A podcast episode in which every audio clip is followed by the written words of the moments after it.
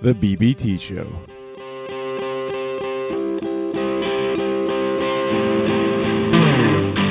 Hey, hey, it's the Brandon Beef and Tom Show.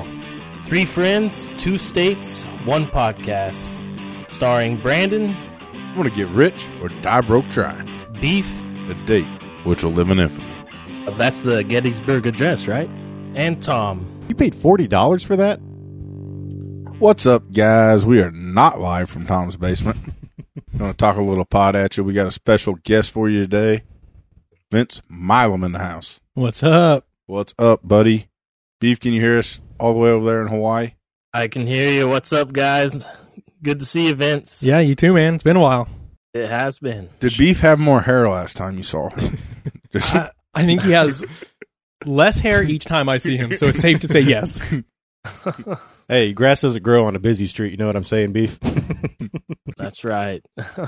Do you guys know with Vince on the show, it's the BBTV show, Oh, nice. Ooh. national broadcast, baby.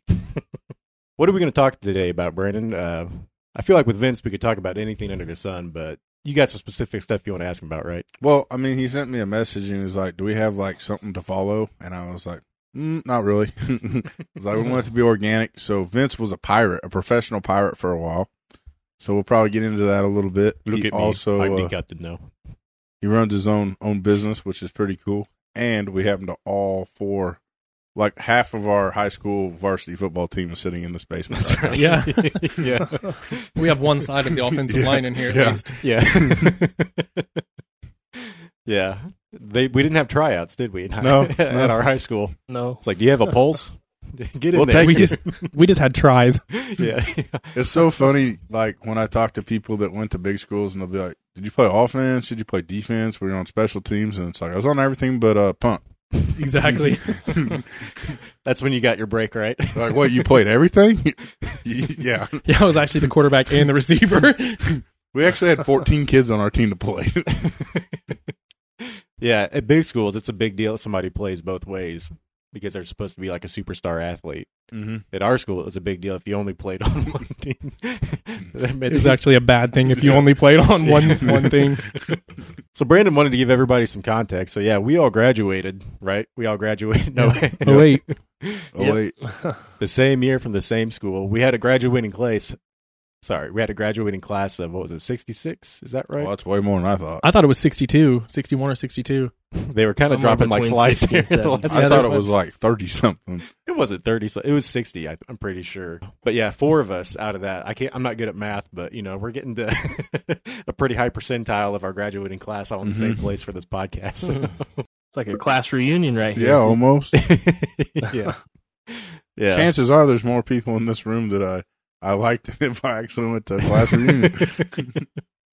so uh, I think it'll be fun, real quick, to talk about. I mean, I I hate when people talk about the glory days, but we're kind of making fun of ourselves, right? So let's go ahead and why don't we go around the room and we can each mention uh, the positions we played in football. Are you going to start, or are you just going to sit there and? I was just going to sit here and watch. Uh, I was a long snapper. They tried to have me be the guy that snaps for the field goals, but I don't know if you guys remember what happened or not. But I'd always snap it over the guy's head.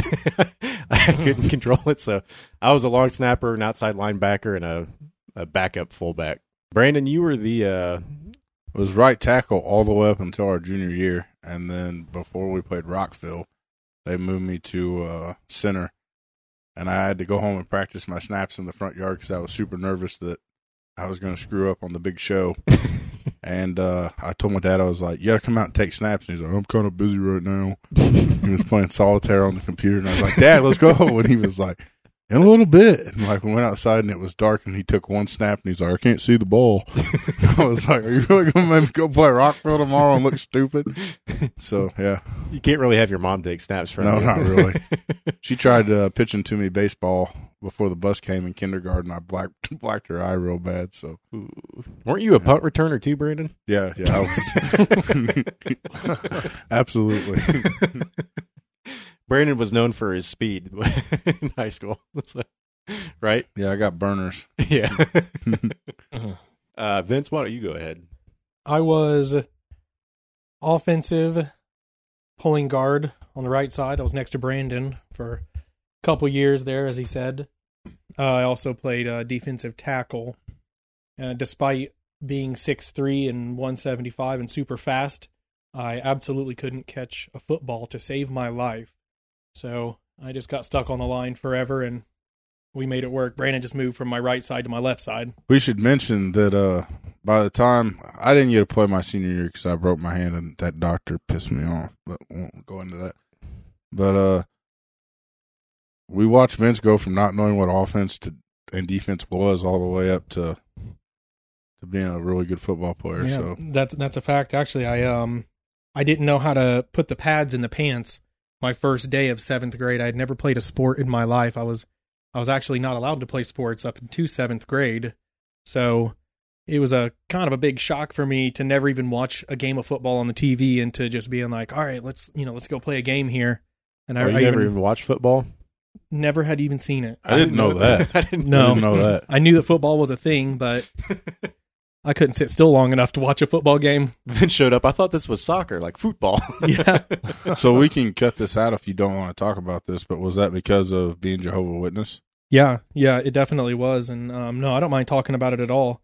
Um, there's a lot of people that are that are talking about how they were raised in a cult. Uh, I guess I'm kind of one of them. It seems like, but yeah, I was raised as a Jehovah's Witness from the time I was about five years old up to sixth grade. So yeah, there was no Pledge of Allegiance. There was no um, no holidays in the class. The holidays was the thing that I always remember because I always felt bad for him. Everybody come to school and be talking about what they got for Christmas. Vince didn't get anything Yeah. because he didn't. Yeah, They didn't celebrate it. So yeah, that was that's just the way it was. you had like a special day, like throughout the year that you guys like kind of treated as like a Yeah, yeah. So we we would call that. My parents would call it surprise day, and um, it was basically when they would get their tax refund and they would go buy us a bunch of stuff, um, you know, toys and and honestly, it was all secondhand toys and used stuff like that. But to us, it was it was like Christmas Day. So So I don't Mhm. know anything about Jehovah. You're probably the only person I've ever talked to other than people that like stopped at my door. Um, was surprised they would like was that okay? Like as far as the church was concerned, or was that something that you guys kind of kept hush hush? no, I think I guess it was okay just because no one put a label on it, you know. So there isn't there wasn't much um, that anybody would say about it. I think Because you was- weren't glorifying someone other than God, or- right. Exactly. Exactly. I feel like a bad friend because I feel like I'm learning a lot about Vince right now. you mind me asking, do you still have family that's Jehovah's Witness or? Uh, no, we actually we were the only only ones in my whole family that were um quote religious. Um, they just happened to knock on the door one day when my mom was was needing a pick me up, and you know it kind of started from there. My my dad actually never actively followed along for any extensive stint. and We've since gotten away from it. So they don't still like practice and attend the church and stuff. Mm-mm. So what exactly does a Jehovah Witness believe?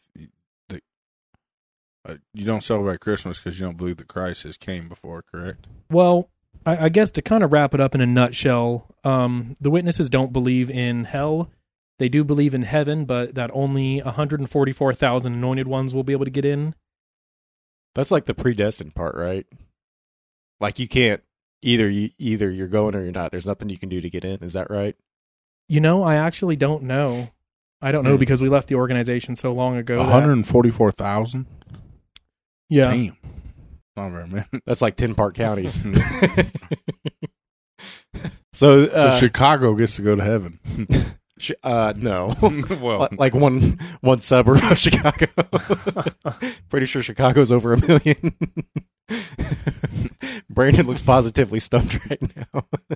yeah, and actually on the on the subject, they they discourage uh, going to college and um, a lot of things like that too. So I'm pretty sure they want you to just stay stay low, stay humble, and not try to reach or learn for very much, and to stay inside of the organization also. so if you're not going to go to heaven, well, I mean, chances are uh, it's a pretty good lottery draw there. But uh, like, what's the purpose to? I mean, like, what would make you want to be a good Jehovah Witness? I guess. Well, because the the heaven aspect would be 144,000 of them in heaven. Um, the rest of everybody who was good would be living in a paradise on earth. Okay. essentially Okay. with eternal life it sounds pretty culty once you start getting into it. like biblical Christianity, if you start talking about like the end times and stuff, it's not the same as Jehovah's Witnesses, but some people argue there's like a new earth and there's there might be a thousand years of whatever or seven years of you know what I mean? And so even if you stick to what's like classically considered biblical Christianity, it doesn't sound culty, but it does sound some people who aren't familiar with it are like, oh, oh, this sounds like a Stephen King novel or something. yeah, I mean, I don't care what organization you're in. Revelations is scary to read through, regardless. Yeah, the dragon. Do you have anything you want to ask Vince about Jehovah's Witness beef? What about? What'd you say? You're not talking very much. We're doing a podcast Oh. over here. Are you awake? I got you. I got you. No, I, I was going to ask him. Uh, is it related to uh, Mormons any? Because we have a Mormon university in town here in Hawaii. Not that I'm aware of, and I just just don't see how you would possibly want more than one wife. That's the Mormons, right? Uh, possibly. yeah, yeah, it is the Mormons. Are you saying that because you think one wife brings you so much happiness anymore? You would just be too much happiness. That's what you're saying, right? Absolutely. yeah. I mean, you, you just couldn't handle much more than that. Vince, you've been you've been married before, and you're currently engaged to be married, right? Incorrect, actually. I, I was I was never actually married. Oh, you weren't. Um, no, we actually we did a I didn't know service. that either. Yeah, we did a service, and She didn't get half your shit. I didn't have anything to take. she didn't get half your shit. there was a lifetime full of shit in there. yeah, can't take half of nothing. My dad always says you can have half of everything I owe. Yeah, that's true. Uh oh, okay, so we're we're kind of evenly split here. Beef is married. I'm married. Mhm. Vince, you're engaged to be married. Brandon Correct. is in a long term serious relationship. Pretty much married. Pretty much married. Huh. Well, Beef, you asked about Mormons. One thing that's confusing about Jehovah's Witnesses and Mormons is Mormons, I think, will like ride their bicycles with white shirts and backpacks, won't they? And don't Jehovah's Witnesses usually show up on doorsteps and stuff like that? They do, yeah. That, you like- said that happened to your mom. Oh, like Yeah. Girl Scout cookies. Suits, suits and ties and dresses. Well, I mean, like, well, they're usually white, but I mean, just like if you drive down the road, it's like, oh, those those are either like census takers or Jehovah's Witnesses or Mormons, probably. You can spot a Mormon because they're going to have a helmet on. Oh, that's true. yeah. Yeah. There's a YouTube video of this Mormon kid. They're out in the desert riding their bikes. He's like, You see that jump there? I'm going to rip it. He's got his backpack and his dress clothes on. And he goes down the hill and he hits this like bump in the road. And he goes like two feet in the air. And then he just totally wipes out. And this poor kid, it's like 100 degrees outside. He's got all his dress clothes on. And his friend's taping him. He just like cleans himself off. And he's like, Well, let's go to the next house. He wants to meet God That's early. dedication right there. Yeah. Yeah. so after we graduate, Vince, you moved to Florida. Yeah. Yeah, I moved down to Florida in 2012. Now, what was the reasoning for that? Just to move to Florida, or Well, my kid's mom, she um she had family down there, still has some family down there, and I was just I was kind of at a crossroads for what I was going to do with my life and where I wanted to go. And uh, and by that I mean I didn't have a damn clue what I was doing. I was working at Toyota doing alignments. I feel like that now. and I just I thought we might as well go down there and try to try to make something better. So you you guys pretty much packed up and moved all the way down to Florida, right? Yeah, we caravan down there with um with her dad and brother and his girlfriend. We all just packed up a huge truck and drove down there and showed up on Christmas Day. Oh yeah. Yeah, Wow. Merry Christmas. Feliz Yeah. Navidad, as they say in Florida. Christmas on the beach. And you didn't have a plan for bringing in money really at No. this point. You were just willing to No job or anything. Yeah. By the seat of my pants. Yeah. How many kids did you have at that point? Uh just one and one on the way. okay. So um, we try not to say people's names on here if we don't have their permission, but um, somebody else that uh, I think your wife was really close friends with her has uh, I, was she down there at the same time? Has lost a bunch of weight and is really Oh like yeah, yeah, yeah, and she's still down there just I mean absolutely thriving. And it's it's good to see that too. And I guess that's the whole that's the whole point of making a move like that is it's like a reset, right? yeah, you don't you don't have to know what you're going to do and have some ultimate game plan in mind. Sometimes just say, "I'm not doing anything right now. Why not?" Was she already down there? Was Right. that like somebody that you guys knew down there, or did she come afterwards? No, that's that's another um, native of Riverton Parke, and she ended up coming down there afterwards. It was a surprise that we didn't know about, and um, just showed up one day and was like, "Hey," so we kind of all started hanging out again and um, just doing the Florida thing and really embracing the life. It looked like a lot of fun on Facebook. I would always tell people, I was like, I'd see people and they'd be like, you know, you've talked to so and so. I was like, I don't know, but Vince Model Man is living the life down in Florida. Riding motorcycles. He's being a professional pirate. Like, like this dude has got it going on down there. Well, that's Mhm. Facebook's good for that facade of a life, but in, in reality, it's like we don't we Truer don't words have never been spoken. we don't post us laying there on the side of a highway on that motor off of that same motorcycle with uh not so in, encouraging people standing around you. That's something me and you have in common. We both wrecked motorcycles. That is true. Did you hear the deer in Florida? No, uh no, I hit a uh, a light standard. I hit a very large light pole and a sign. Hey, Brandon did that skiing once. yeah, I did. Was unconscious for a few minutes. yeah. We didn't know it at the time, but the, the girl that woke me up told me I was. yeah. Yeah. Were you uh were you hurt badly in that wreck, Vince? Um, no, I had a rock in my forehead um, that they didn't find. Actually, I didn't find it till a couple days later, and the, I was pretty bruised up, pretty scraped up. Hmm. Uh, I had a backpack on, which saved me quite a bit, and it was stuffed full of pirate clothes because I just came from um came from the pirate ship that night. And but I did have on chacos and pajama pants with skull and crossbones on them and a vest. That's So I looked-? Yeah, I looked pretty stupid. I was dressed for the ride, not the slide, man. Yeah. So we've we've uh, mentioned you being a pirate. I made that look at me on Yeah. Geek Captain Now joke, but you weren't like a Somali pirate. You weren't like uh like a in international waters committing crime pirate. You were a, a different Long kind John Silver's pirate. yeah. So the way the whole pirate thing started was I was going to be starting a job in about two days to be a mechanic at a small shop in Florida, and I was standing out on the beach, and I I see the pirate ship sailing in, and there's a sailboat passing it, and I'm just thinking like this is incredible. There's a pirate ship right there. Simultaneously, I get an email from somebody in Florida from a Craigslist post, and it said "Fun Pirate Wanted," and it was like everything I thought I was gonna do went out the window, and I was like, That's for me. So "Oh yeah, you, you've always had uh, dreams and aspirations of being a pirate. It sounds like then. yes, Wait, when it said "Fun Pirate Wanted," was this like in the personal ads where they're like, yeah." fifty-year-old next to- male lives with mother, What's a Looking for pirate? someone to pee on me for fun. ISO. Oh boy. looking for someone who can walk the plank. no, so you saw like a job posting while you're standing on the beach. Yeah, Looking looking, at at, the pirate ship, looking at the ship. I had a job lined up, and and I knew at that moment that I had to, I had to change things up a little bit so I could enjoy what I was doing. And I, I went so there. what's the what's the interview process like for that?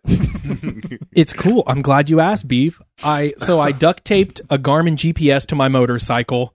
I rode down to the beach and I showed up at the little ticket hut that they sell um, their tickets out of, and they said, "Can we help you?" And I was like, "I'm your new pirate," and everybody in there stood up and started clapping. And I was like, "I am home. I'm already drunk right now." So you basically showed up and you said, "I've got the job." Yeah, I did. I, yeah, I told And them they that I was gave going to to be you, their new didn't they? pirate, and they they did. You know, and I ended up. it's hard to deny that when when Yeah, when someone has the balls and like confidence in themselves to walk up and say like this is my job like i feel like you should probably listen to the person because they, They at said, least "Look at the cannonballs on that guy." yeah. so this is like a like a tourism thing, kind of, right? It is, yeah. So basically, we would we would have our customers line up on the dock, and we'd put hats on the kids, give them guns to play with, toy guns, and they'd come on the boat, and then we'd we'd set sail. We'd kind of go out right in front of the beach, cruise around a little bit, tell stories to these kids the whole time. We're getting the parents lit. Um, we're painting people's faces, and we're having dance parties on there and playing games. It's just it's very fast paced, really exciting the whole time. A good chance to get to uh, use your entertaining skills. Yeah, so you'd have people come on there, and it's supposed to be fun for the whole family, huh? Absolutely. Uh, uh, if uh, if anybody acted up, uh, did you make them walk the plank? Uh, there was one college age guy one time that was kind of way too drunk and like getting down and like dancing in the kids' faces and stuff. And I, I kind of snatched him up and was like, "Stop!" You know, and he, he kind of swolled up. And then his girlfriend set him down in timeout, and he was pouting the whole rest of the time. Like he was huge, he was like ripped. You know, I was like, "He'll kill me." I was glad she intervened. what, were, were you afraid he's going to pull out a blunderbuss and Yeah. take a shot? Yes. so, uh, how long did you do that when you were a pirate? It sounds like almost a, a party boat where you were a pirate. It was. It was definitely a party boat. Um, and it was, so we, we would separate the adults and the kids so that they could both party at their own pace. But I did that from like 2012 to 2016 to 20 about 2018. So you did this four to six years. Yeah. I, yep. I put some hours in at sea, man. Yeah. were you? Um, so this was like your full time job, right? You didn't. Were you doing anything else during this time? No, no, it, it it's really taxing. I mean, it took up all of my energy. Honestly, I would get up at six in the morning and drive down to the boat, and I would stay there until almost eleven o'clock at night, and I'd work all day just dancing and Wow. singing and sweating. How many days a week was this? Um, on average, five to six. So Wow. it, I was usually putting in at least fifty hours a week on it. Why did you have to be there at six in the morning? Did you help like set up for the day? Yeah, so we'd have 600 and something passengers per day. Uh, there was a lot of setup and there's a lot of cleaning involved with it too. You don't just get to show up and act and dance and, and get people drunk. There's you're a deckhand first and foremost because it's a Coast Guard regulated vehicle. So everything has to be in, in ship shape and we're considered we were considered the the top dog in the marina. So there was really a standard to try and keep. So it wasn't like Broadway where you'd show up in a dressing room ten minutes before the show and be like, "Where's my latte?" Yep, you got it. I, Assistants like put your vest on and stuff like that. So is this a, to clean and stuff. Huh? a mast and sail pirate ship, or was it powered by like a motor? Yeah, so it had two Detroit 670s on it and two generators on it and some some pretty sweet props on the back of it. Was this job as fun as it looked like? 100%. Imagine the stuff I can't tell you. Well, that's how I was. I was like, man, I can only imagine. Especially like if you were like a single guy at the time, like it would probably be a really fun job. There was a there was a time where I was single Give me that, give me that booty. and working on the pirate ship and uh you know, I'll just leave it at it. it. It has its advantages to be a dancing, singing pirate who gives away free Bud Light. I didn't realize they gave away booze on the boat. I thought it was like a more family oriented. It is. It's the best of both worlds, man. Oh I mean, so you can like be nice to the kids to win the moms over, huh? I'm not going to say I did that, but I mean, you've been on vacation before. You know how it feels. So Vince, uh, was there something that you know made you get out of the pirate business, or just moving back to Indiana, or how how did that happen? Yeah, that's a really great question, Beef. Um, I spent I spent enough years doing it, and the whole time my dad's saying, "Hey, you need to start painting. You need to be painting." Because no matter where I've ever gone, I've been the painter. Just because my dad has always been a painter, so it kind of came naturally to me. Vince's dad had a uh, industrial painting business. Oh, I thought you would like in Titanic be like, paint me like one of your French girls, Vince, and you'd be like, all right, not that kind of painter. I did a little bit of that too. oh, he did. I did I did some of those paintings. Uh, he had a little parrot on his shoulder. Yeah. So I, sp- I had spent enough years working in the inter- entertainment industry that I knew um, I wasn't going to be able to dance in the sun constantly and scream at kids all day long. And, uh, you know, I was I was really kind of living the lifestyle of a pirate too. So I was not treating the temple very well that whole time, and I knew I knew it was going to come to an abrupt halt sooner than later, and I needed to focus all of my remaining energy on something. Rum is the uh, preferred drink of a pirate, correct? It turned out to be, yeah. I didn't know that for a, I didn't know that for a long time. Uh, I knew I didn't know that that was my preferred poison. I think Bud Light sounds like the pirates of the Wabash River, what they mm-hmm. drink. it's Yeah. like rum sounds a little more authentic. the pirates from Indiana and Ohio absolutely, hands down, were the worst.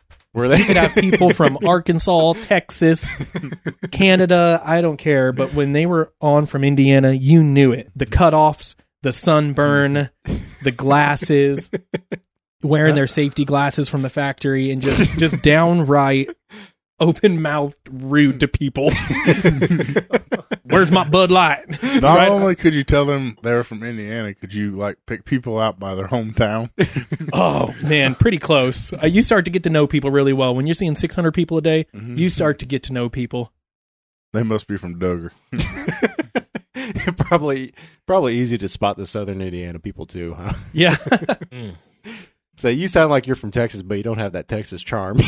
yeah. Where does that come from? I don't understand where the Southern Indiana drawl comes from. In one class in college, I had two girls from Bedford. One of them sounded like a news reporter. She's like, "Well, today we talked about this and this and this," and the other one was like, "Well, today we chatted about this and then we chatted about that." And the girl's like, "She grew up next door to me. I don't know what the hell her problem is." well, it's kind of like when people talk to me and Brandon. People ask me at the restaurant all the time, "Are you from Tennessee?" I've never even been.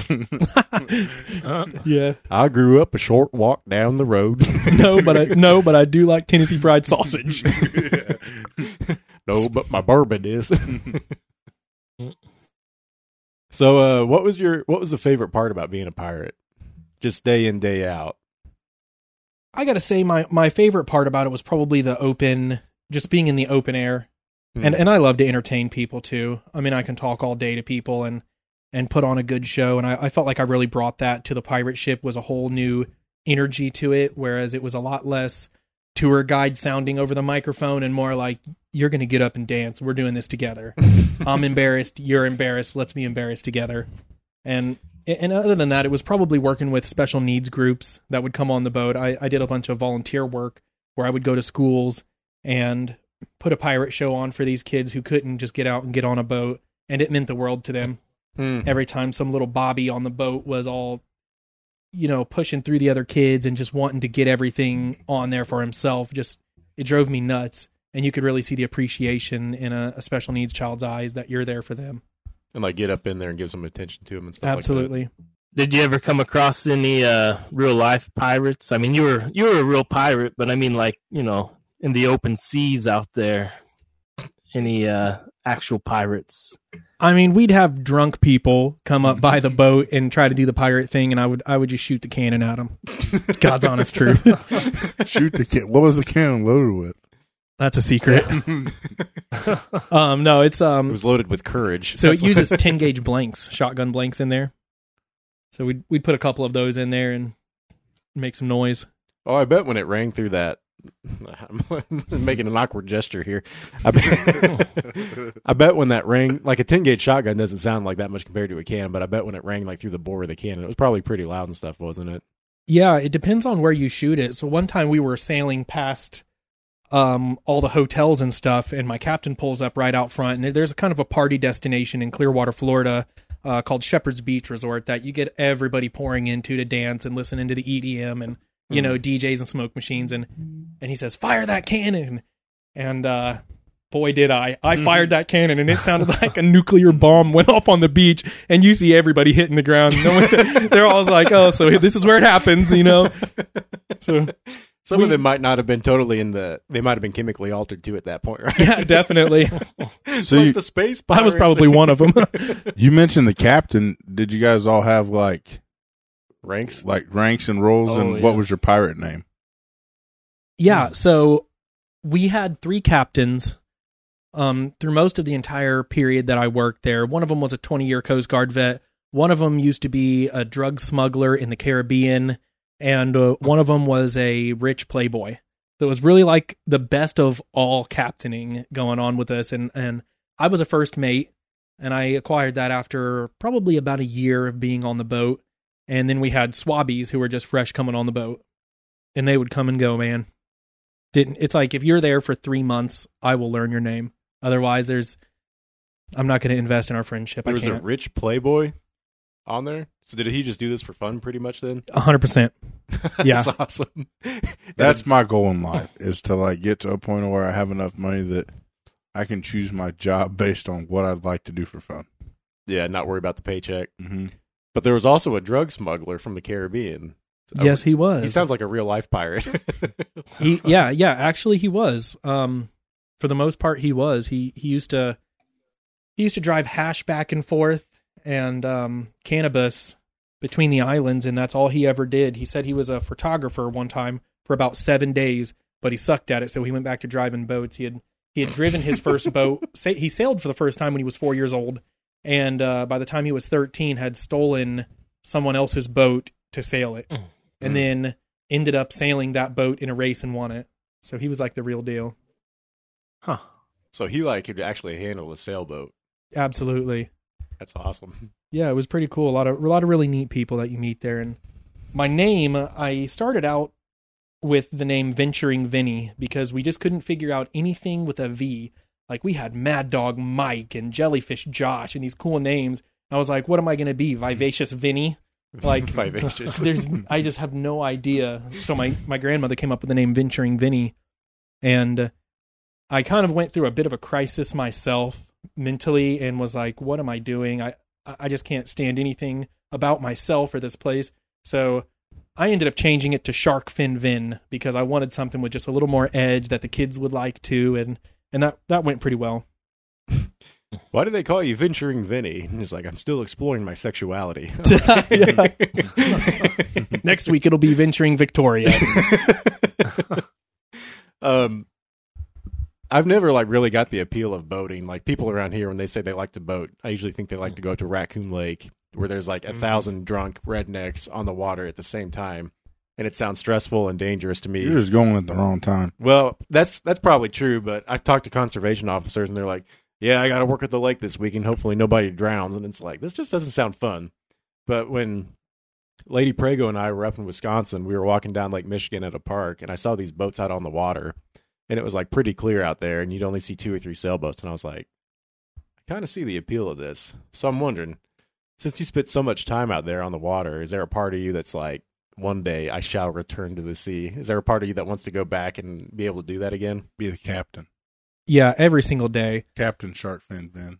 I- you know for that i was going for that goal for a while i thought that that's where my life was going to go in my career i wanted to be a captain but first off you're only going to make so much money doing that and that's there's a cap for the cap you know Is it like a decent cap? Because I would feel like being the captain of a a vessel on open water that also is an entertainment vessel would have to pay fairly decent, I would think. it seems like it pays the bills but you're never going to have your own yacht and i would much rather be on my own boat than captaining someone else's boat in a storm Mm-hmm. So not like two hundred, three hundred thousand dollars to be the captain. not even close Really? Yeah, I mean, so you could you can expect a basic trades job is going to make as much yearly as a captain of a boat there does. Oh wow, that that really surprises me. I figured for something with the entertainment value of that, because you're basically like a manager of a restaurant or a casino or something along that lines, and a captain. So I was figuring, you know, Mm-hmm. basically you'd be compensated for both. Well, they make tips too, so you know I would I would put them at saying they probably make twenty five dollars an hour, um, and then they'll make all their tips for the year as well. So I don't think they're doing bad by any means, but it, it just depends on on where you want to be in your life financially and how much work you want to do and you know the type of work you want to do. For some guys, that's that's great. That's goals. Getting out there, you're on you're on a boat all day. You're in the Florida sun. There's there's beautiful women around you, and everyone's having a good time. Everybody loves you. But as far as um, as far as getting to build your empire, I don't know that it's it's the right gig for for everyone. Mm-hmm. So real quick before we, I feel like the way you're talking about this, it makes sense to transition into talking about what you're doing now. But you said, you know, think of the stories I can't tell you. Is there one that like we are PG twenty seven here? So if there's like a story that you have that like, you know, maybe pushes the limit that we can find interesting, but do you have anything along that lines, or is it like Yeah, kid friendly Give us a good one. to like triple X rated R? Um, well, I, I I guess um, I mean I saw some I saw some pretty wild stuff on the boat. Sometimes you know there was things that shouldn't have been happening on the boat that didn't happen for very long, but you know that couples were getting a little too excited or Mm-hmm. couples and couples getting too excited together on the boat and, and things warming up. Um, but yeah, I mean there was there was one time when I was single that a whole family of like 13 people came on the boat and one of them liked me a lot and you know you can I said you see people every day so you can tell who Mhm. it is pretty straight from the get. And um we ended up going out and uh, playing darts and playing pool and having a, a good old time on the beach and their family invited me to dinner with them and I was like, "Oh, I'm- I'm in like Flynn. Mm-hmm. They're they're buying me Hooters right now. I guess I've made it." and um yeah, her dad was super intimidating the whole time and like looking at me like, "Okay, so this is going to be the guy." and ended up letting me stay in their penthouse with them and it was a pretty exciting time. I bet. I bet. It I've never all- been in a penthouse. It all went up in flames. Did it really? it took about 48 hours for this this affair to go up in flames. There's a lot of Tito's, a lot of a lot of partying out there that I regret a little bit. Are those Happens. pizza rolls? No. Pizza roll. so you were talking about you know building your empire and that that Mhm. wasn't the way to go. Tell us a little bit about uh what you came back to Indiana to do, and then in the last year or so what you've uh what you've been up to. Yeah, so as you mentioned before, Brandon, my dad, he's a painter and he owns an industrial painting company and he does water towers. Mhm. So at one point when I was down in Florida and, and he had pitched the idea to me, like, let's go paint these water towers. I was like, all right, dad, I'll, you know, I'll, I'll do whatever you want, man. And, and I realized after doing that with him for a while that this is not for me. I do not want to be gone all the time. Uh, the strain on your body is pretty tremendous. And you were making good money doing this. Yeah. Oh, definitely. And I, st- I still do them too. Um, I'm actually going to be leaving mid December to go paint a couple of them, and I had just decided that uh, I'd like to be painting, but not doing that all the time. And I came back to Indiana, where I met my fiance right now. Hey, Jenny. Um, and I I didn't have a job again. Here I was sitting unemployed again in my life, and just thinking like, I I, I couldn't stand myself. I was broken. And she looked on Craigslist and found another job that said fun painter wanted. no, but it did say a painter painter was wanted. So I called the guy up and I said, "Hey, I have experience painting. I, I know quite a bit about the industry." And he gave me a shot, and I learned from these guys um, how to do a lot of the painting that I'm doing now. And after after a short stint of of really learning this specific side of painting, I once again realized I need to be doing more. I feel like I'm wasting my potential. I'm I'm wasting my time. I'm droning every single day in and out working for somebody else and I I can't stand it. There's something different too about you know.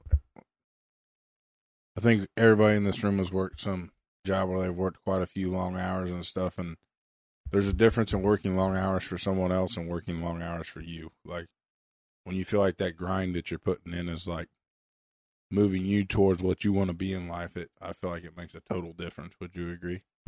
Yeah, absolutely. And you know, I've I've always worked for somebody else up to this point, but I know my whole life all I wanted to do was own a business. I mean, from the time I was old enough to know what that meant, I knew that that's what I wanted to do, or I at least wanted to give it a shot and see what that was like. And I'm glad that I put the hours in for other businesses. I do not regret working myself like that because the truth is is that I'm I'm a bit of a workaholic. I'm I am a I thrive on hard laborious work because I like the result you get out of the end of it. You're never going to hear me complaining about having to work my back and my hands and I love it. And I did that for everybody else for a long time and I met incredible people along the way. I I tend to find an a guy older than me to learn from everywhere I'm at and every little phrase that they have like speed without quality is nothing. I take that stuff to heart and I really embrace it and I'm glad that I did that because I can apply that to my own business now. Mm-hmm. What was the So, hardest? uh, Go ahead, Beef.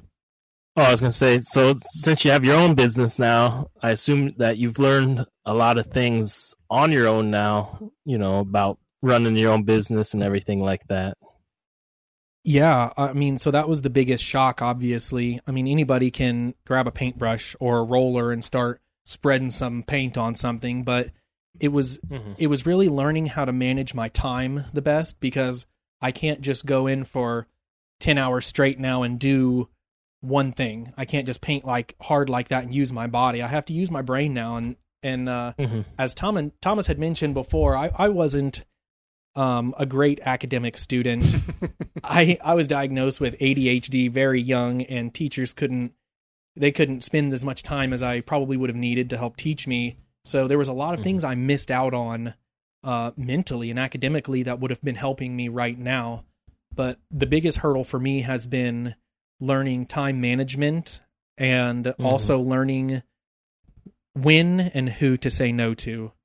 Um, Right. because I, I I'm a yes man. I'll just tell everybody, "Yep, we can do that. I'll do it." And then before you know it, I'm I'm working 80 hours a week now and I'm staying up at night trying to crunch the books and and Doing balance all work that. for next to nothing, and Yeah.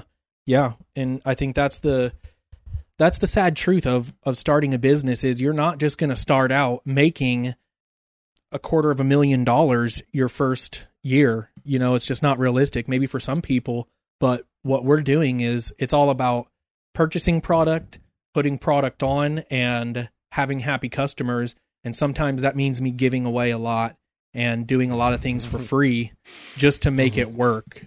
I talk to small business owners every day for my job, and I like I believe in what I sell. I feel like I'm not selling them useless stuff, but still, it's hard to convince them to spend more money. And sometimes people will make comments about like, "Oh, they're a tight ass." I know I get called a tight ass, but like they sometimes people will make slightly derogatory comments about people being cheap. Sometimes business owners are they're just cheap, but like it always impresses me when I go out to a business. It's like these people are making money. When I think about all the overhead places have, if they have an office, they've got utilities, like either rent or a mortgage, and they've got taxes. The taxes that I hear people talk about are just insane. And then you- Insane. and then- I was thinking about like, like what is like Sam's Club and Walmart paying for rent? Like yeah, probably Close to a hundred thousand, maybe. yeah, over a million now, a year, like maybe. they may own their own property too. So yeah. Yeah. I mean, I would guess that. Yeah, I would guess they do. They don't need to rent somewhere. I wouldn't think with that kind of money. see, like for Mhm. us, we were bought by a company, and that company immediately sold all the property, and then they left and they sold us. so they like basically bought us, got their money back, made some money, and dumped us. That, What uh, about uh, the mall? Is the mall still for sale? no? It's it's The running. Haute Center Oh, no. now. the Haute City Center. The Uh, Haute? The Haute. yeah. It makes you pretty Boy. uncomfortable to walk in there. To be honest with you, you, you know how classy of an establishment it already was. Beef. It uh, it's gotten worse.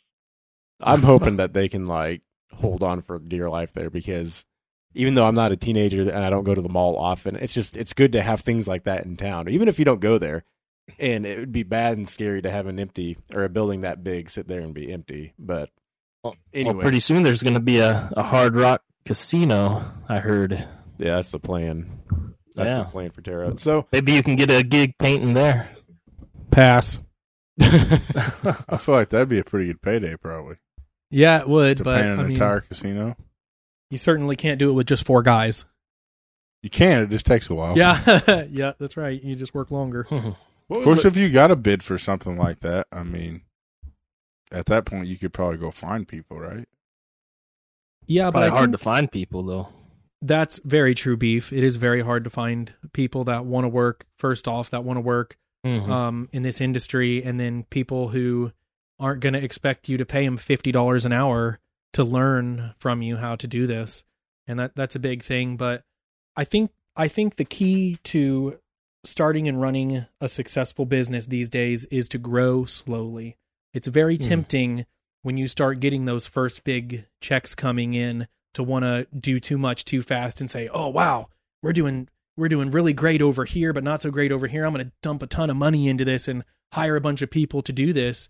And the reality is, is you may get uh you may get a few jobs in that specific area, and then it dries up, and nobody wants it for a year. And here you have a handful of guys you've brought on that aren't very skilled at it. They're not they're not actively trying to grow and get better and are essentially wasting your money in the end and that's that's really Mhm. difficult so you got to kind of keep your circle tight and just have have a couple quality people who you know are wanting to grow and want to take this as far as it can and get jobs that are right for your crew. I've actually been on one of uh, Vince's job sites, and he works with another former Riverton Parke Panther, Corey Mandarino. Uh, what's it like working with that guy every day? It's exciting, man. It's a lot of fun. Um, Corey's a really energetic guy, and he has he has a huge heart, man. He's hilarious. He is so funny. He's so goofy. I mean, he'll turn around and bump into wet paint and then freak out, scream, trip over six things and land on on the ground in front of a customer and it's just funny to watch. Uh, yeah. but I tell you what, it doesn't matter what I ask him to do, he does it. He he works from the time he gets there in the morning. He's always the first guy there. He's always the last guy to leave and puts his heart into everything he does. He's so worried about him messing up that you know, he almost holds himself back because he's he's afraid to do things wrong and but I can appreciate that. And he's still young in in this field, but it's really enjoyable to have somebody there that that meshes well with me and we can yeah and we can we can work together side by side and there's no hard feelings about anything because you know he understands that I'm learning a lot of this myself too. We're learning together and that's why it's such a great time for for us to work together. And I've come up with with an idea uh based off of our sales to put money back for the business and at the very end of the year be able to actually cut him in as a bonus on some of the profit so that he's not just working as a drone and putting in his 40 hours and then barely making his bills and living for what, you know. So we've come up with a Mhm. plan together to be able to to give him more financially from the business so I'm not just hoarding it and he has no idea what he's working for. I saw a couple weeks ago. I was at a volunteer day. We were helping clear out a trail, and Corey was out there with us. And uh, he kind of paired off with this kid from Junior Leaders. Well, Junior Leaders is junior high age kids. So it was, Corey paired off with this kid, and hearing their conversations, it was hilarious. It's like I was back in junior high again. But you'd have thought if you just looked at a transcript of the conversations, you just thought Corey and this kid were in eighth grade together. Yeah. he wasn't immature, but like he was just he was just talking to that kid like they were best friends, and he was joking around with him and giving him a hard time, you know. And this kid was giving shit back to Corey. That's really awesome. Corey's one of those dudes that, like, I feel like no matter who you put him with, he's like going to be able to find something to talk to him with about. yeah, he was mm-hmm. giving this kid a hard time about complaining. There was this tool they used to pull, pull railroad spikes out of the ground, and this kid was carrying it, and he's like, "Oh man, I'm gonna have big muscles after this." Corey said, "Give me that thing. It can't be that bad." Corey lifted it up. He said, "Oh dear, that is extremely heavy." Strong dog. just like that. I think having people like him, uh, when you work a job, sometimes it's more about the people you're with than what you're doing. And having somebody like Mhm. him on the work site can probably just make the day go by so much faster. I would think. It really is. I mean, it's I just I can't say enough about his character and his willingness to adapt, overcome, and to learn all around. As just it's changed everything about the speed that we work at and the the camaraderie amongst us too has become really great. Sounds like he should be nominated for Employee of the Month. Yeah, I, I 100% agree with you. First mate, first paint. Hey, Um, there we go. Uh, so I wanted to mention that thing you talked about about people being academically successful, that not necessarily translating to success. But first, Beef mentioned it being hard to find good people. I feel like now more than ever, it's got to be hard to find good people, right? Have you have you like talked to any like hiring man or people who do a lot of hiring, whether they're business owners or managers, or they've kind of like said the same thing, like, yeah, it's really hard to find good people right now. No, not necessarily. And I'll tell you the reason why is because I I almost don't want any kind of outside influence to change my mind or my thought process about this business. Hmm. I don't want to bring in a stranger to tell me how to run my business and I don't want to I don't want to try and reach out for information from people because I believe that everybody out there is in the same mess. We're all trying to find people. We're all trying to to figure so much of this stuff out and people are so quick to tell you the way things should be or the way that they have been in the past and frankly i just don't think that it works i don't think that it's working Mhm. very well and i, I want to start fresh and new with new ideas and um, with new talent and and train them in and i don't like too much of that outside influence Well, even if they said it used to be a lot easier to find good people, that may very well be true, but it's not necessarily helpful. Right. what are you supposed to do with that information? Is there any part of your business that you outsource, whether it's like billing or legal or taxes or anything like that? No, no. So you've I, had to learn a lot.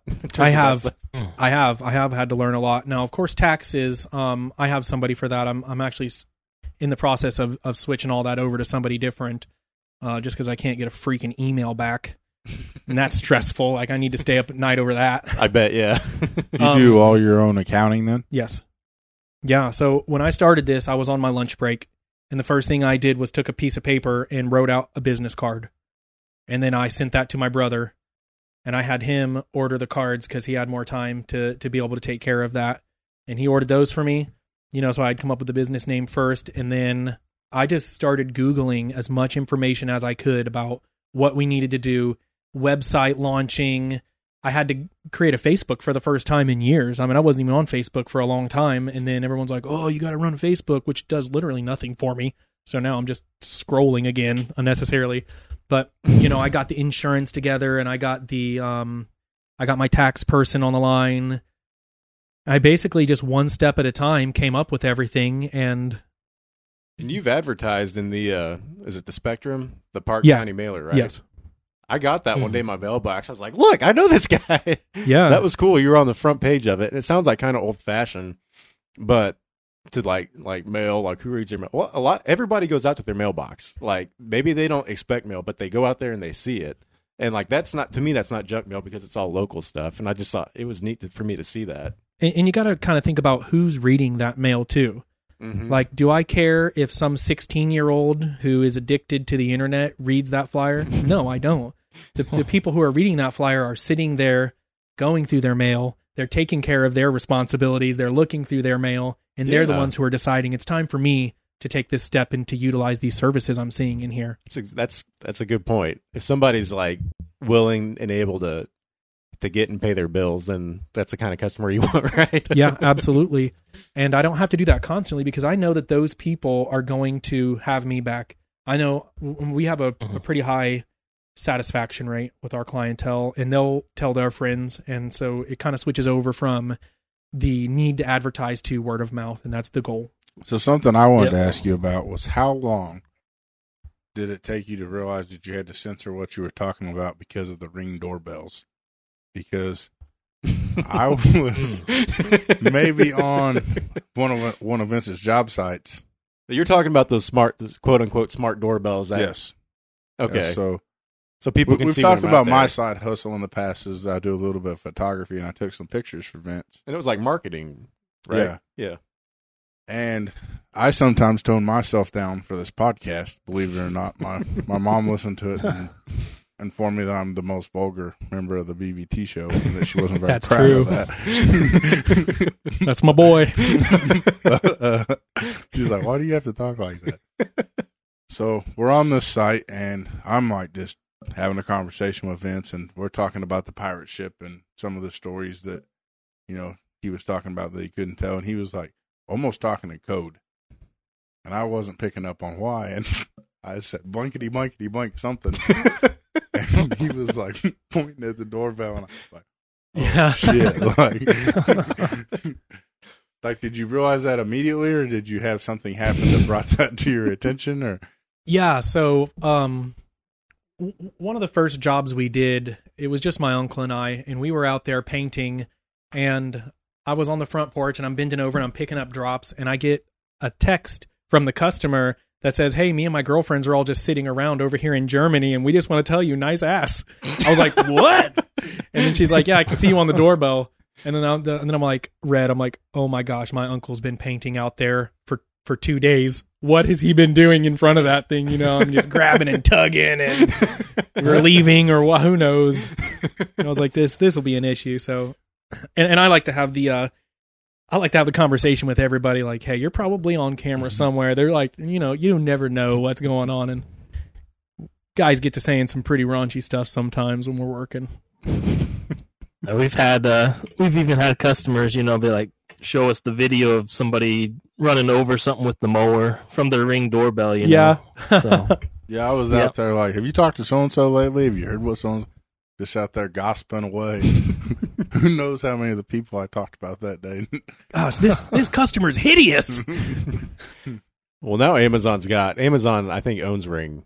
Um, I think Mhm. they do, and now they've got a new drone camera, like a drone security camera, and a robot dog that they want you to put in your house. And they're just adding more and more of these things. It's just it's kind of terrifying. I'm like, pretty soon, Taking over your house. yeah, yeah. So pretty soon, Vince, it's like you won't have any place to hide. I feel like. No, I can I give that dog a paintbrush? At least I know it'll show up. you could work from home, right? Yeah. remote control. Uh, so one thing that you mentioned, um, so was it last week? No, it was a couple weeks ago when we had Kyle McLean on here. He talked about going from the Boilermakers to being a real estate agent.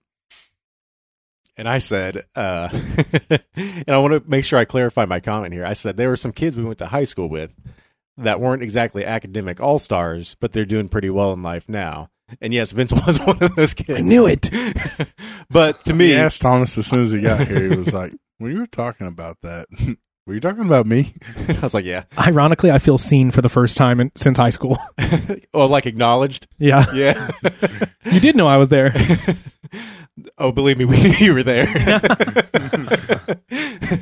um, it's not to me. It's a compliment. It's like now when you look back, um, this is the context I see it in. Like I did really well academically in school, but it's like now who gives a shit because it's we we- we've been in the quote unquote real world, real world for so long now that nobody cares what grades you got. They don't care if you made it to state on the baseball team or whatever. Like it might be nice. It was like we had this promise. At least is the way I interpreted it. It was like if you do well in school, you'll do well in life. Like get good grades, go to college, and you'll be set for life. Well, I did that. I got good grades. I got scholarships in college. And like I've got a good job now, but like I had to like teach myself some technical things to kind of transition for a career. And it's not like uh this, this promise of good grades equals like a good living. You know what I mean? That didn't really happen for me. And these kids who were in high school who were kind of goofballs, they're like they've since found what they're good at and they've translated into some good careers. Yeah, I, I, I like that you bring up that point because the God's honest truth is, is I was, I was awful in school, and a a lot of that translates to the fact that I was really scared. I was very insecure in high school because I mean we I you grew were up, insecure. I grew up dirt poor, man.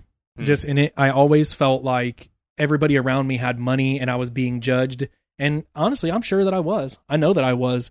Um, my dad didn't start making good money uh, or figuring out how to how to use his wealth um, until I was just about into high school, and he started driving nicer vehicles, and I I- that kind of drove me nuts a little bit, and I decided that I'll just be the class clown. Also, I was huge, so I was like, "You'll be afraid of me and pretend to like me, but you're not going to make me feel bad about myself." But the truth is, is I was I mean I was super insecure. I I couldn't stand myself. I would have never. I would have never guessed that. Yeah, I think a lot of kids hide that and and they they live inside of a shell and pretend to be something that they're not. I didn't even know who I was in high school. I, I kind of hung out with everybody, but I was a bit of a bully, which I really regret that now. I would stand up for other kids and and protect them from their bullies and I'd hang out with the stoner kids and hang out with the jock kids too. So I never felt like I really fit in anywhere and it really kind of held me back from from knowing my true potential. I feel like you guys tell me what you think. Like, I feel like our class specifically in high school, people talk about high school being the glory days. I don't mean to sound like that, but I feel like high school was a lot of fun for us. And this, I was like a choir boy in high school. I didn't do drugs, I didn't drink, but I had a lot of fun just because of the people I was around. I feel like our class was better than most in terms of like maybe I'm wrong, maybe I, maybe I was just kind of living it's, in a it's bubble. the small school thing. Well, no, but That even probably like wouldn't have happened somewhere else. in my brother's classes, there were a lot of people who were like into they wanted the drama, they wanted to be pains in the ass, they wanted to have cliques and hmm. stuff like that. I feel like our class was better than some of the other classes, but I don't know. What do you guys think? Like I'm talking about specifically our year. Maybe I. I mean, there wasn't it. that many of us for one thing. So Well, yeah, Yeah, we were we were a pretty small class. when I talk to you know people that went to big schools and stuff, and they'll be like, you know, what were you? Were you a jock? Were you this? Were you that? And I was like, I don't know. We had to be everything. Brandon was in the dirt club, but he also played football and baseball. Yeah. I was in. I don't know if I'd say I played baseball. Oh, well, I was on a the- baseball team. Uh, I played a lot of sports, but I my dad was the band director, so I was in band classes. You, you know what I mean? Like, Sure. But everybody pretty much got along with everybody. I don't know. What do you think, Vince? Um, I mean, I'm sure we have a bit of a biased opinion because it's our class, and every class probably thinks that. But I think that we did have a lot of humble students in our class, and I think that we had some really fantastic teachers that also helped us realize, like, you know, nobody, no one person's more special than the other one. And I think we really came together as a class, especially by our senior year. You know, we were going into uh, the the economic depression, which really kind of sobered everybody up as far as Yeah. you know whose parents were spending this and getting them that and stuff. That's We a good point. We graduated shocked. in 08. We did not have a Mhm. um what was our senior bonfire, I think, or senior night thing. We didn't get to do that, right? We also got blamed for a prank that we didn't do. What was the, what was the prank? I don't remember. Somebody I wrote the don't remember janitor this. sucks. They they didn't write the janitor. They wrote the janitor's name. They wrote this person sucks on the windows outside of school, and we got blamed for it. I And didn't later, remember that. Do you remember that? What a douche.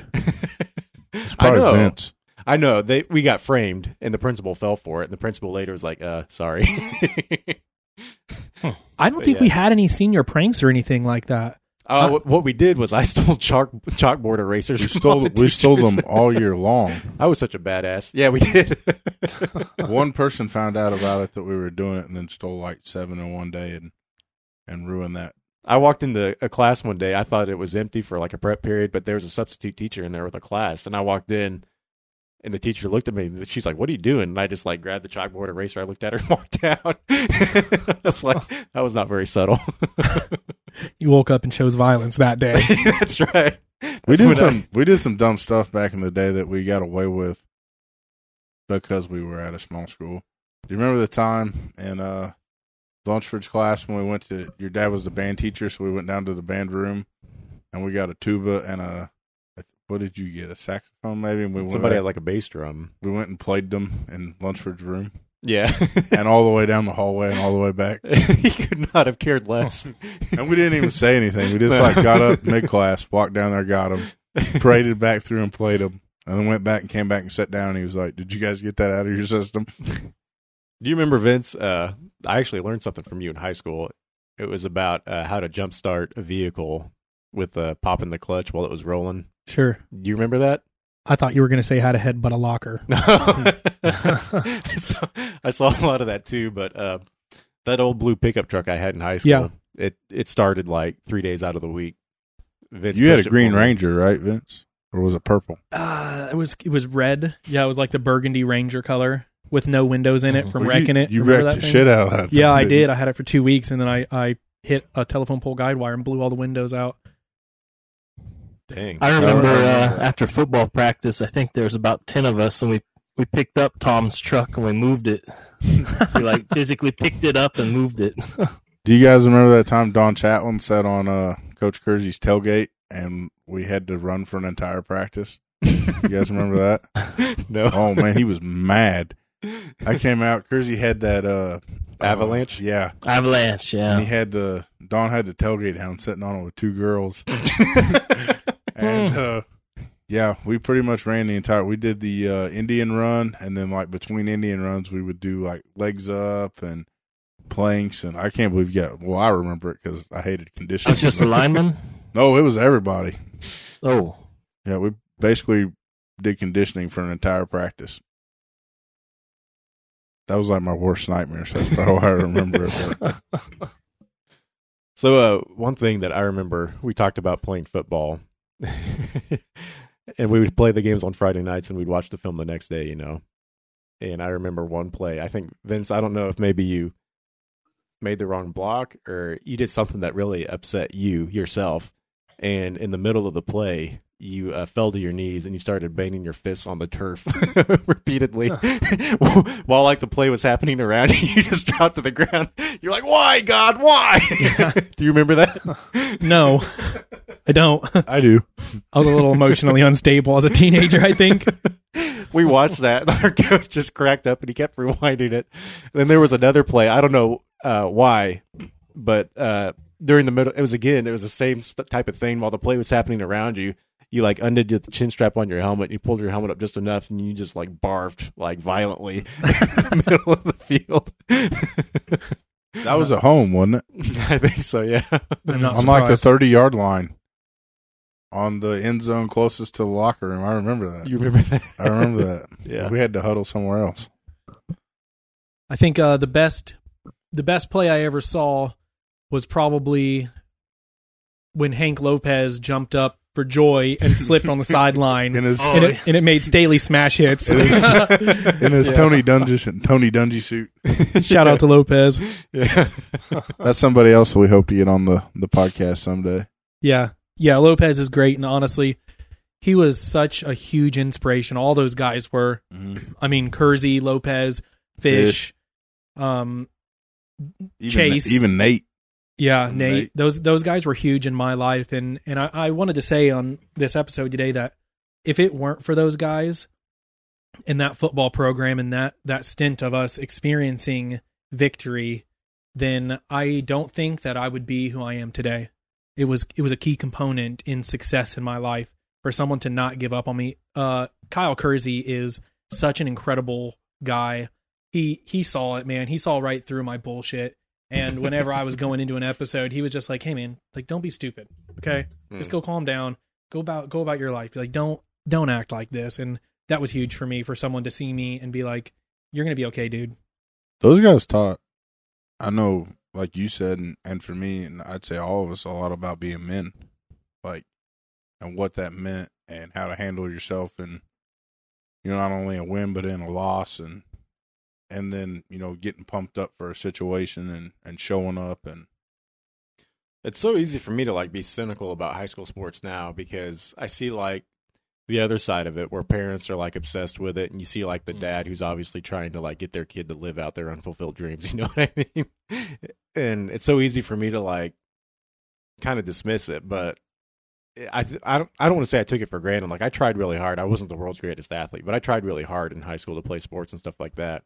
But I don't know what what would have happened if I hadn't been there or if I hadn't had those guys you talk about like reinforcing things like hard work, like showing up, doing a good job, doing your best basically, even if, you know, you don't know if it's going to pay off and stuff like that. Like I hope that that can continue. And I know that some of those guys who coached us are in leadership positions now, Sure. and I hope that can continue.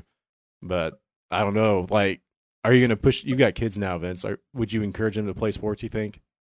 Yeah. So my son, he's 14, and he Wow. this guy plays every sport he does he's in he's in five different sports at a time he wakes up in the morning Hmm. he tells us his schedule when he needs picked up where he's going uh talks about college every single day of his life he's so goal oriented that it's it's really great to get to be a part of that again and um you know he, he's played soccer and other sports in the past that I got to be a part of but this is his first year at Riverton and seeing him out there on that field you know i'm i'm just so in love with the idea of getting to be a part of that again and Mm. yeah like i want him to like i understand what you're saying i'm I want him to like push it and go all the way and living vicariously through him now but now i get to be the dad in the stands saying panthers you know You being posted- up there You posted a picture not that long ago, and like I remember Vince's dad, like back in the day,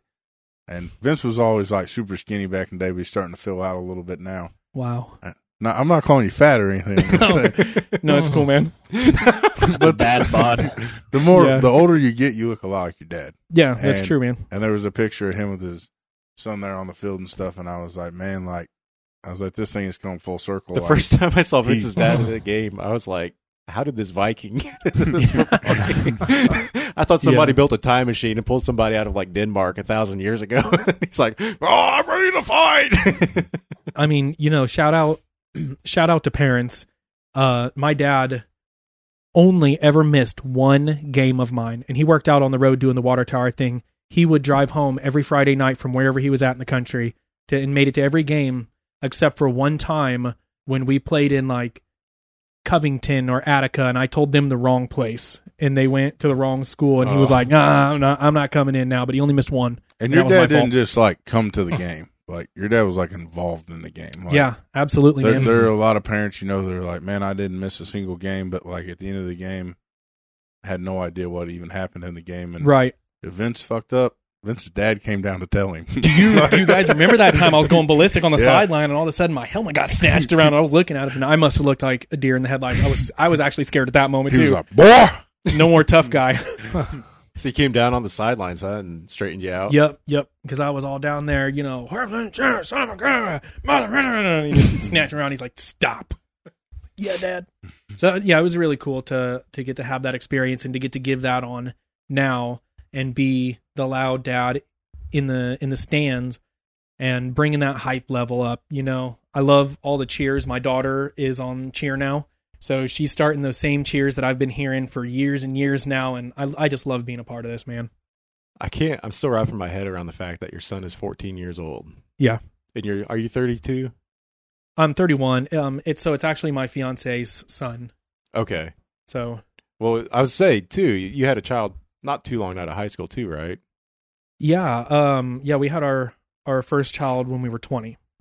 Yeah. Oh, so, So Mhm. yeah. and and my youngest one, um, she's eight now. So I've only got 10 more years to do the the high school thing. You know, when you look at it, I have a 10 year plan for my business right now. For the first time ever, I've got I've got 10 years planned out of my goals that I want to hit, and um, part of that's going to be be her growth and her success through high school, and then after that, I'm going to be a hot 40. You know what I mean? I can go back out there and do whatever I want An after empty that. nester at 40 years old. If Brandon wakes up tomorrow and decides he wants to start a family, he's gonna be. I'm, it- I guess he'd be around 50. I'm gonna be old. Yeah, you'd be looking at at least 50 if you had one kid 18 I'm years from 33, so yeah. Yeah. I'm not saying that's a bad thing, but No, not at all. to be an empty nester at 40, that's wow. And You're was- already thinking ahead that far, though. I have to now. Look at me. Well, and I guess the cool thing about that too is like you're gonna be. How old is your son now? Fourteen, is that what you said? Yeah. So like, you know, he's Vince is still gonna be very capable at the time that his son is like twenty years old and can still smack him around. I might be like sixty years old when I have an eighteen year old. Oh no, I'm terrified of him. I'm, I'm Already? yeah, I'm oh yeah. Yeah, I'm scared of him. I put my head down when I walk past him cuz I'm like I don't want no smoke. yeah, I mean, you know what's going to happen eventually. He's going to be like, "All right, here we go." He's going to hit me and it, it might kill me. I might die. I mean, there's no way I can defend myself. I know what my shoulders feel like right now and and uh I don't want any smoke. Did you ever have a moment where like you outdid your dad in something and it was like a super proud moment for him, but then you saw like life leave his body and felt bad for it? Uh yeah, I sucked the Holy Ghost out of him. I was like, "Das." Yeah. Um no, I'm still scared of my dad. I still think he could take me. He's got he's got like old man strength, you know. Your dad's a lot younger too, though, right? Um 50? yeah, so he's 20 years older than me. So yeah, he's 50 uh uh what is today's the the 24th. Yeah, so on the 28th, I think he'll be like 51. Okay, my dad will be sixty-five this year, so Yeah. kind of a different. My dad's almost like your grandpa. My- but uh, My dad will be 70 in February. Wow. there was a we used to burn firewood to heat our house, and there was this time we'd always split firewood, and my dad and my grandpa would always it would always turn into a competition, and dad would always win because he was younger than my grandpa, but I was a little kid, and he would always tell me that's why I'm the dad, and he would give me this like look. And one day I beat him. I was about fifteen or sixteen. I looked at him and I said, "Well, I'm the son." and like mm-hmm. his soul left his body.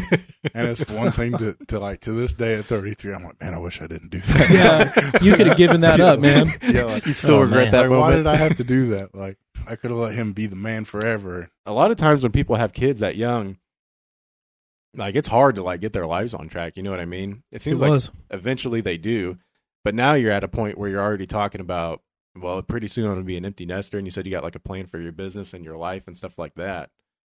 Like planning stuff out. You said you always had a goal to be a business owner.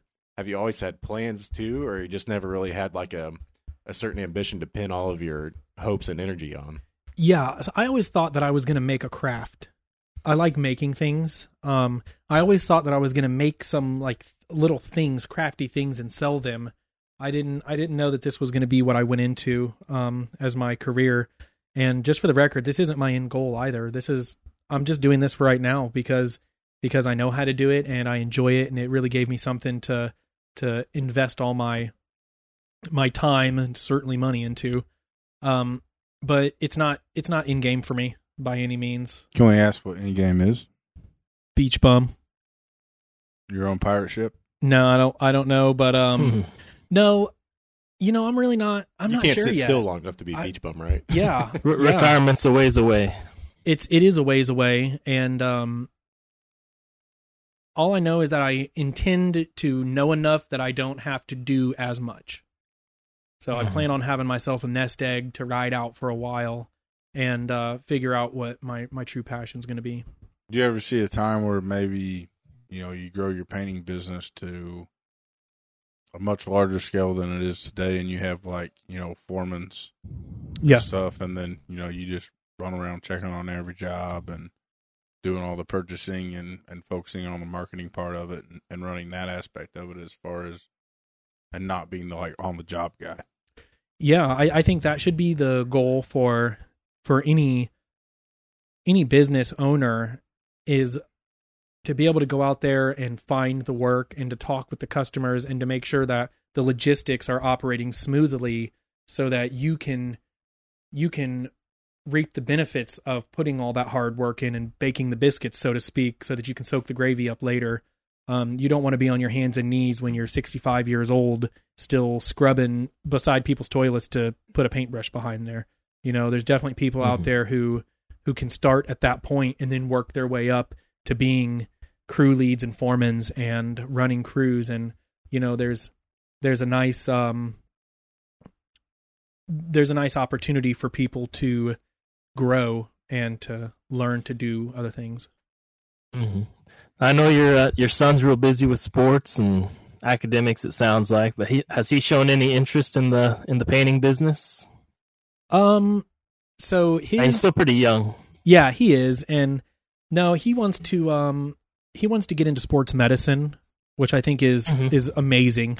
You know, uh, there's there's a lot of room for wealth out there in that industry. Um, he he wants to be doing that, and he will paint things with me. He's he's pretty talented when it comes to it. He's done like some caulking and some scraping and some painting with me. So that's that's cool that you bring that up. Every now and then, if he needs money for something, he knows that you know he can he can come work with me anytime he wants to. Um, outside of his busy schedule, it's very difficult uh, to do Mhm. anything with him. But yeah, he does help me on projects sometimes. But I, I hope he doesn't want to be a painter. His his aunt and his dad also paint too. They also do interior decorating, and I'm sure he really wants nothing to do with it. I don't know. I, I feel like I see you probably always doing something with your hands. I know that's true. You seem pretty talented as far as like always have been like artistically and Thomas has a 12 string guitar in here, which I've only ever seen this one in my entire life. Yeah, And when we come down to Tom's basement, Vince is like, care if I play that? He like plays three songs and he's like, eh, it's the first time I ever touched one of these. I'm like sitting down here playing whole ass songs. All right. So one thing that I'm always talking about is like kind of being very selective about what I put my kids in to kind of shield their time. But it sounds like your son is really thriving with that busy schedule. And so uh, it's kind of it's always fun for me to talk to my buddies who have kids and like see kind of like how they handle different things. But uh, we've we've kind of run the whole gamut here from growing up, our uh, goofball times and the serious times in high school of playing football, and now being a business owner. Um, the guy on the monitor here is going to be a father soon. B's uh, baby girl is on the way. congratulations. Thank you, Vince. So, uh, you got any advice you want to, any uh, wisdom you want to impart before you depart?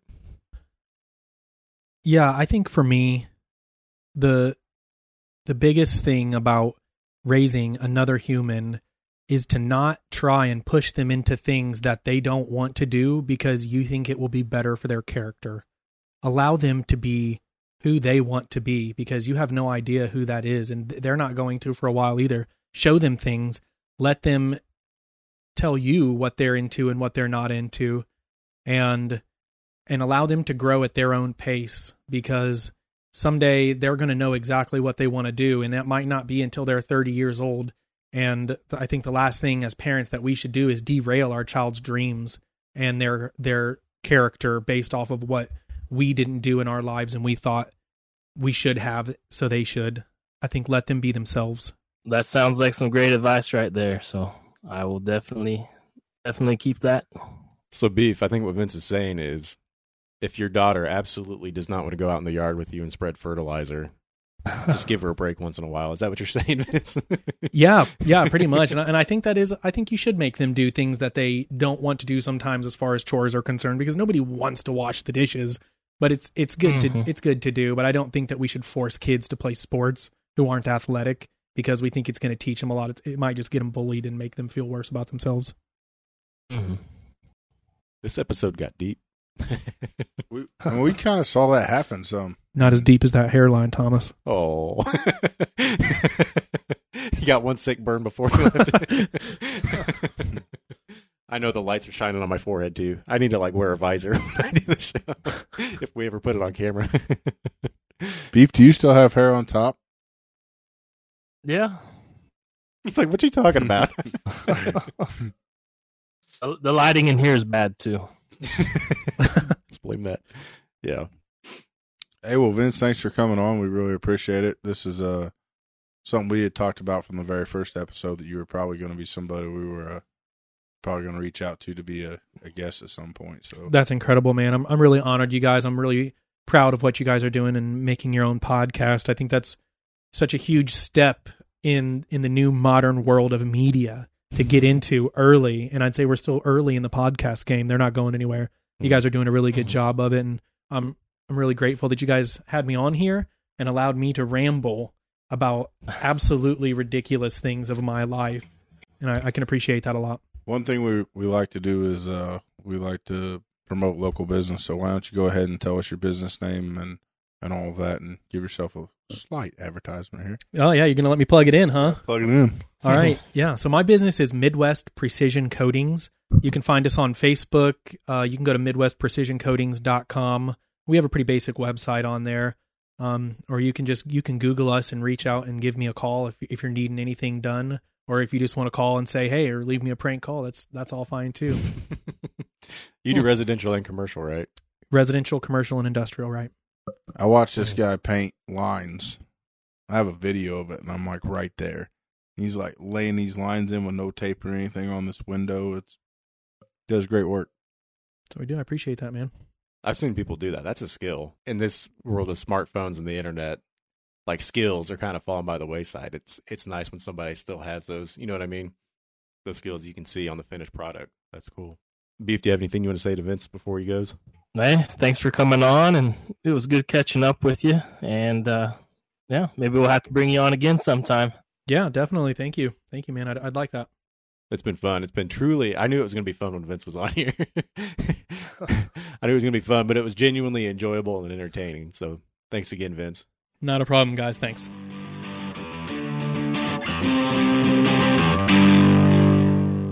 Uh,